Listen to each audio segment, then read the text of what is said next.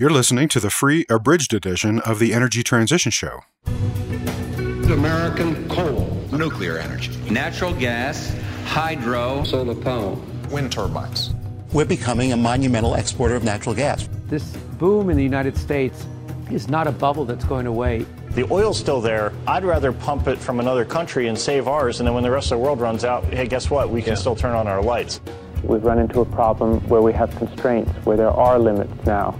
The new phase we're going into, related to the exhaustion of these resources, there's no replacement. This is a one-shot affair, and we're unprepared for it. Really, we do not have very much more time to get a handle on this problem. It's better to get to a renewable future, a sustainable future sooner rather than later.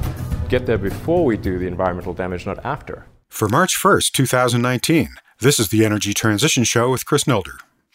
We have done numerous episodes on particular aspects of integrating distributed energy resources, or D E Rs, with the power grid, from our discussion about the technical requirements for running a grid mostly on renewables in Episode two, all the way up to our recent discussion in Episode ninety about how wholesale markets might have to evolve in order to accommodate more renewables, storage, demand-side resources, and other D E Rs. But what we haven't yet really talked about is how the influx of D E Rs onto the power system will ultimately transform its very nature, the participants in it, and what they do. But that's what our guest in this episode is thinking about these days. Longtime listeners will remember Lorenzo Christoff from our conversation about grid architecture all the way back in Episode ten, when he was nearing the end of his career at the California I S O, the wholesale market and transmission operator for the state of California, where he spent eighteen years working on market design, infrastructure policy, and designing the Locational Marginal Pricing, or L M P, market system. Now he has moved on to his own consulting activities, and he's clearly having some more deep thoughts about where energy transition on the grid is taking us. So today we're going to discuss his most recent paper, in which he imagines a different sort of electricity system than the one we have today, one which is basically composed from the bottom up, where millions of distributed resources become the dominant resources, and the grid assumes a subordinate role as a residual supplier of energy, and where the control of the system is also decentralized through the actions of millions of devices rather than everything being controlled by the transmission system operators, or T S Os, or distribution system operators, or D S Os. But that's not all. Lorenzo sees a future in which the current responsibilities of T S Os and D S Os are quite diminished and distributed across the system, where regulators and legislators have to exercise much more active leadership, creating the rules and standards by which customers and their behind-the-meter resources participate in the market, and where customers and local governments assume crucial roles in governing the energy system and setting its development course. It's a fascinating, heady vision, one that goes far beyond the tired platitudes about how utilities need to have new business models into one that actually imagines what those look like, and one that I think you'll find as stimulating as I did. And while we've got him here, of course, we'll have to get his opinion on the future of P G and E, California's largest utility, which is currently in bankruptcy. Then in the news segment, we'll recognize a bit of fresh evidence that Lorenzo's vision is already becoming true. We'll take a look at a new big battery project in the U S that will dwarf the big battery in Australia. We'll explore two new exciting transmission projects. Yes, I said exciting transmission projects. And we'll check out a new citation of our guest from the previous episode, Tim Buckley, talking about the future of coal in Japan.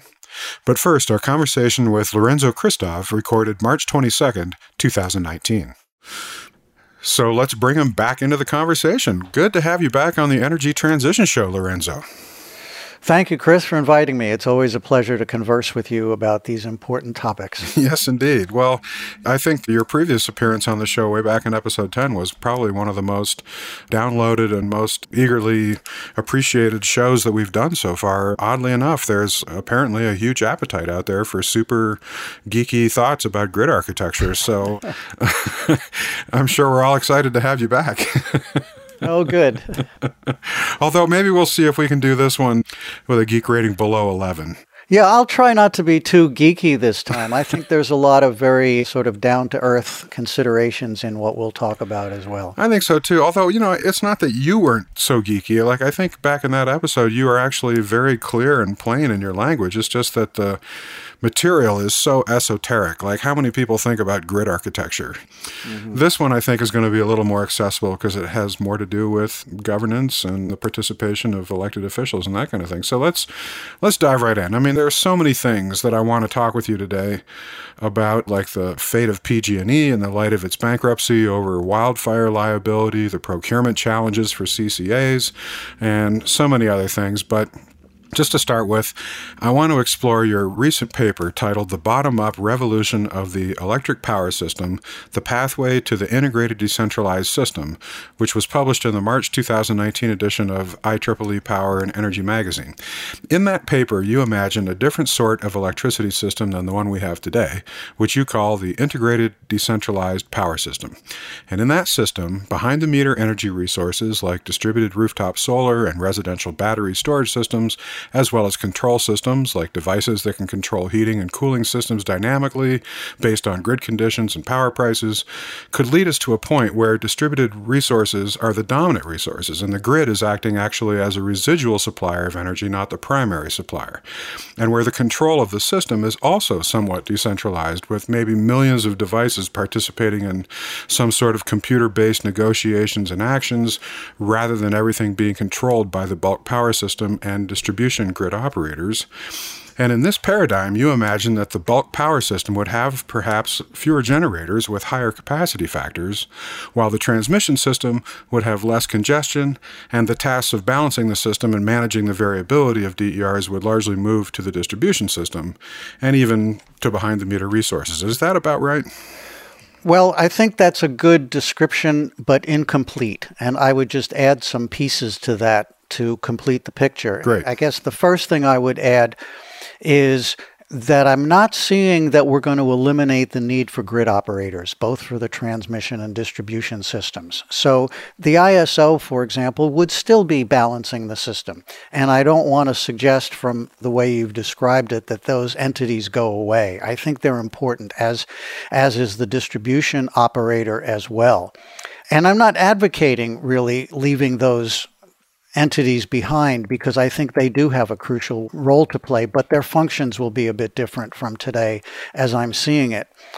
And in particular, down at the distribution level, what I've tried to describe in that paper and elsewhere is the notion of a new set of performance specifications, let's say, and functional requirements on a distribution operator for a world with high volumes of distributed resources that is somewhat analogous to what the I S O does on the transmission grid. That is, the I S O is providing open access or non-discriminatory transmission service in order to facilitate a wholesale market. And the I S O is the operator of that market, but not a participant. And what I see for a distribution system operator, and I'll clarify at this point, I'm not advocating an independent distribution system operator, as some parties have said. I'm not saying that's a bad idea either. I'm kind of indifferent about it at the moment, preferring to focus on what are the attributes that we're looking for. And the attributes are to be able to have a system on distribution where D E R can provide services, get fairly compensated for those services, and where the D S O is operating the grid in such a way that it has a complementary function to the I S O, which simplifies the I S O's operation. I S O is still balancing the bulk power system, but down at the distribution level, there's a certain amount of balancing that the D S O is doing as well. And then a similar relationship can then be realized at lower levels, where the relationship between the D S O and, say, a university campus microgrid can be in many ways similar to the relationship between the I S O and the D S O, where the focus is really on the interfaces between those entities rather than having visibility to what's inside them. Okay, and so that takes us back to the layered decomposition model that you shared with us way back in episode ten, right? Yeah, that's right. I think thinking in terms of a layered architecture is really part of how this whole thing works. And yeah. that seems to me an important piece of thinking about the future power system. I mean, this would really amount to a pretty radical shift in roles for everyone involved in the electricity system, right? It would mean a big shift for the distributed energy resources themselves and the control systems that manage them, because they would be assuming a more primary role on the electricity system instead of being sort of small, not terribly significant resources that are just sort of bolted onto the edges of the grid. It would be a big shift for utilities, who would shift to more of a role where they're just mostly maintaining wires and doing billing and that sort of thing, rather than providing all the electricity and having total responsibility for maintaining a reliable system, while at the same time figuring out how to accommodate a growing number of D E Rs doing all sorts of things on the system. It would significantly change the role of those who manage the bulk power system, the I S Os, as you say, like your former employer, the California Independent System Operator, as the responsibility for balancing the bulk power system, which was always their sole domain, is gradually taken over at some level by others, while the bulk power system itself becomes more stable and less variable. And it would be a big shift for regulators in the ways that might be really sort of hard to imagine right now, but it would probably include specifying interface requirements and rules by which customers and their behind-the-meter resources participate in the market, right? So you're right. There are pretty radical shifts involved, but I'd like to reframe that a little bit, because I don't view what I've been developing as concepts and advocating for the future power system as the driver of the shifts. I think the driver is coming from the fact that we're going to have more renewable energy on the grid at utility scale. We're going to have lots more distributed resources. There's going to be a lot greater concern with local resilience and what it means to create local resilience. And it's really these changes that are the drivers. What I'm trying to think about is, what's the best way to get there? What's the best way to facilitate it? And yes, there will be shifts in what these various entities have to do, but they need to adapt to these changes one way or another. Mm. I'm trying to think of what would be a good way for them to adapt.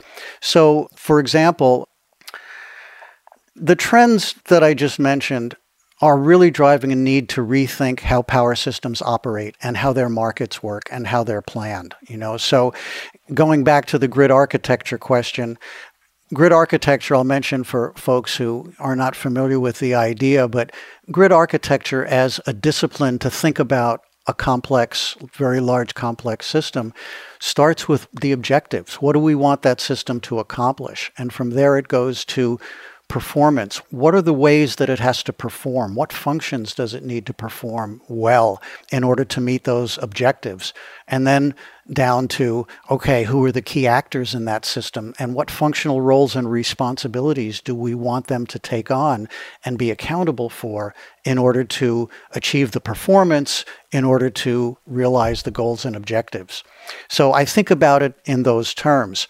So when you start with D E Rs, how I see the shift for D E Rs is being able to be in an environment where they have lots more opportunities to realize their value. I think part of the future value of D E Rs is going to be realized through being substitutes for grid infrastructure, ways in which that we can meet the needs for energy at a local level without having to build T and D infrastructure to get there. So mm. if you go back to the twentieth century concept, you have big power plants at a distance, power moving one direction over high voltage, then down to low voltage, and customers at the other end being largely exogenous, flipping their light switch, and you have a reliability standard that says the lights need to come on ninety-nine point nine nine nine percent of the time. And so you've got a design paradigm that says, let's build infrastructure that can meet the peak loads that occur in whatever, one percent or half of one percent of the hours, and excess capacity the rest of the time. Well, we shouldn't be building systems like that anymore, because now all the action is at the grid edge and we can manage the shape of demand so that we're not building power systems to meet infrequent peaks. We're building them for more of a steady state kind of need, and thereby recognizing that these D E Rs have value in offsetting those needs for large infrastructure. So in a sense, this is just a way for them to realize, the D E R developers and the parties who invest in them, a way for them to realize the value in a new world where energy needs are driven locally and met to a large extent locally. Similarly, when you get to the utilities, well, existing distribution utilities provide reliable distribution service. That's their job and their mandate. And that doesn't really change, but the technical requirements change because now they're just not moving power one way out to customers. They're actually integrating the operation of a lot of diverse devices owned by diverse players. I sort of see it as every point of interconnection on their system is a potential participant in a network. Instead of it being a customer who's getting kilowatt hours, you now have behind that meter a participant in maintaining reliable operation and participating in the network or the local market that you're operating on. So it's an evolution of what distribution utilities already do, more so than a drastic change. And then moving to the I S O, having this layered architecture with D S Os that are really capable of doing this local balancing and are running local markets for grid services, et cetera, from D E Rs, I think that makes the I S O's job much easier in the future than imagining it having to include thirty thousand tiny resources in its market optimization. You know, with this approach, the I S O can simply look at the T D interface, and it's the D S O's job on the other side of that interface to manage a reliable Reliable system. The I S O manages to the interface. And granted, we need important standards and accountability and enforcement such that these interface requirements are well defined and maintained. These are crucially important. But if the I S O can simply look at T D interfaces and not be concerned with thousands and thousands of small resources on the south side of those interfaces, I think the I S O's job is easier. For regulators, it is very different. There's no question about that. But again, it's part of the whole industry transformation. I think the future is not about simply delivering kilowatt hours. It's about services, energy services, and what do parties who use energy need, and how do they get those services met, and what's the role of the system in providing them. So the big shift is really in the thinking realm, first of all. Yeah, well, as I think we all well know, that's one of the hardest shifts to do. Yeah. Is to get people to change the way they think. I mean, uh, there are so many yeah. aspects of the energy transition and of the battle over climate change that we're currently involved in that, you know, we have the technical resources. They're economically viable. We know how to do it. The only thing standing in the way, only in quotes, is changing the way that people think. And that's turned out to be one of the most intractable aspects of this.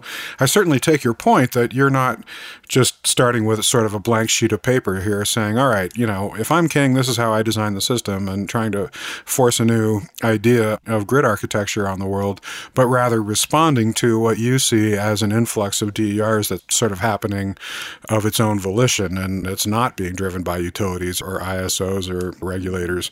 So I take that point, but I just have to to wonder, like, how are all these different parties going to deal with this change, knowing how resistant to change they are? I mean, I can think of a million examples of people resisting change that's good for them, and they know it's good for them, but they're still resisting it because it's different, because it's scary to have to change the way you do things. Well, that certainly is a factor. I, I won't disagree with you on that, but I see a lot of people starting to think differently. In the circles that I encounter among professional colleagues, there's a lot of people who are starting to realize that these kinds of changes need to happen and that it's largely a bottom-up driven change. In some ways, the Earth is collaborating with us. It's not just humans having to figure it out, but in communities where they've been devastated by wildfires or by floods, they're starting to have an idea of what resilience means, mm. you know, and I think that notion, the word resilience, has gained a lot of currency in just the last couple of years. Starting That's true. At the national level, there was that D O E effort about fuel supplies, but it's really permeated into all levels of energy supply. And I think as we start to bring resilience into the picture, and by that I mean being able to sustain critical functionality in a more disruptive future, where the volatility and the frequency and the impact of external events, say, is much more severe than it has been in the past. How do we sustain critical functions? And all of that is local because the impacts are always local. It wipes out local infrastructure. It wipes out towns and houses, and it affects people often in a life-threatening way where they live. So the preparation for it needs to be done locally, and unless we do it locally and broadly, then we don't have resilience. So I think that conversation is just starting to get off the ground, and that's going to, I think, wake up a lot of people to the seriousness of what we're facing. Yeah, I think you're right about that. You know, as I think back, in fact, it'd be interesting to do a little Google Trends analysis or something like that to see how the word resilience started to gain currency. I mean, I certainly detected a big uptick in interest in that sort of thing after Superstorm Sandy, bigger than, you know, the reaction we saw after Katrina, that's for sure. But then when Harvey slammed Houston and knocked out a big part of our oil infrastructure and put a lot of our oil and gas workers in dire conditions, I think that really got a lot of people's attention and started to make resilience something that was being taken very seriously by all sorts of people. Yeah, the changes are in the air. So I think, you know, I continue to have conversations along this line at every opportunity I possibly can, because to me, a lot of it is just the conversations that we have with our colleagues.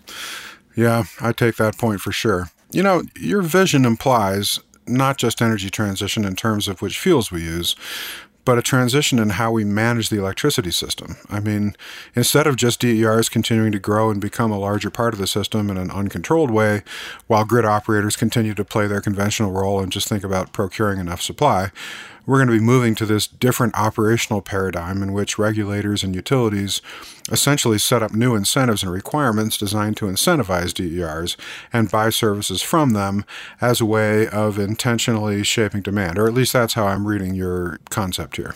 Yeah, I think that's basically the right idea. There's a subtle paradigm shift implied in what you just said, which is, what's the primary entity here? I'm not sure if entity is the right word, but the power system doesn't exist for its own sake. Right. Right? Yeah. People, communities, buildings need to use energy. Factories, farms, they have uses that for which they need energy. And it's those uses that are the drivers. And so let's ask the question, how can we best meet those needs from a societal perspective, which includes things like the conventional reliability and affordability and all those values. We don't throw those away, but we've got some new values having to do with greenhouse gas impacts and resilience that we need to bring into the mix. Well, how can we meet those needs in the most practical, cost-effective way? And D E Rs then bring all these new potentials that enable us to meet local needs locally. And you know, the grid is there. It doesn't have to go away, but it becomes, in a sense, they, the backup or the residual supplier after we do as much as we can locally. My mind just immediately wants to go to, all right, how do we do this? Like, what are the mechanisms of implementing these ideas? I mean, you note that D E Rs have been hampered thus far by the lack of market structures that would enable them to get paid for the full value of their flexibility, for example, which would help them scale up to a full commercial level if they could get paid for that. And you mentioned some of the things that they can be paid to do, like smoothing out loads, and I assume you're thinking about time-shifting demand. So how do we get from here to there? Like, are we still essentially beholden to state regulators to create these new market opportunities for D E Rs? And if so, you know, what's their motivation, or how can we compel them to undertake this journey into the unknown, knowing as we do that regulators tend to be very risk-averse? Well, I think risk-averse, averse works to the advantage of this program if they really look at the risks. And mm. there are some risks associated with not doing anything, with not changing. We hope you've enjoyed this free sample of the Energy Transition Show. Our full episodes cover much more and are generally at least an hour long. In addition to two full new episodes each month, subscribers can also view interactive transcripts of our interviews and explore our extensive show notes with links to all of the research resources and news items for each episode. Our subscription podcast works in all podcast apps and players, including iTunes, and is downloadable. The first thirty-three episodes of the Energy Transition Show were free and always will be, so if you want to see what our full shows contain, feel free to check those out. Then we hope you'll become a member and support our show. In order to bring you the most unfiltered, unbiased, honest information we can produce, we have elected not to take any sponsors or advertisers. one hundred percent of the revenue that makes the Energy Transition Show possible comes from listener subscriptions. To become a subscriber and enjoy our full offerings, just point your browser to energy transition show dot com and click the Become a Member button. There are several ways to become a subscriber. Annual subscriptions, which include full access to our entire back catalog of full-length episodes, are just sixty dollars a year or five dollars a month.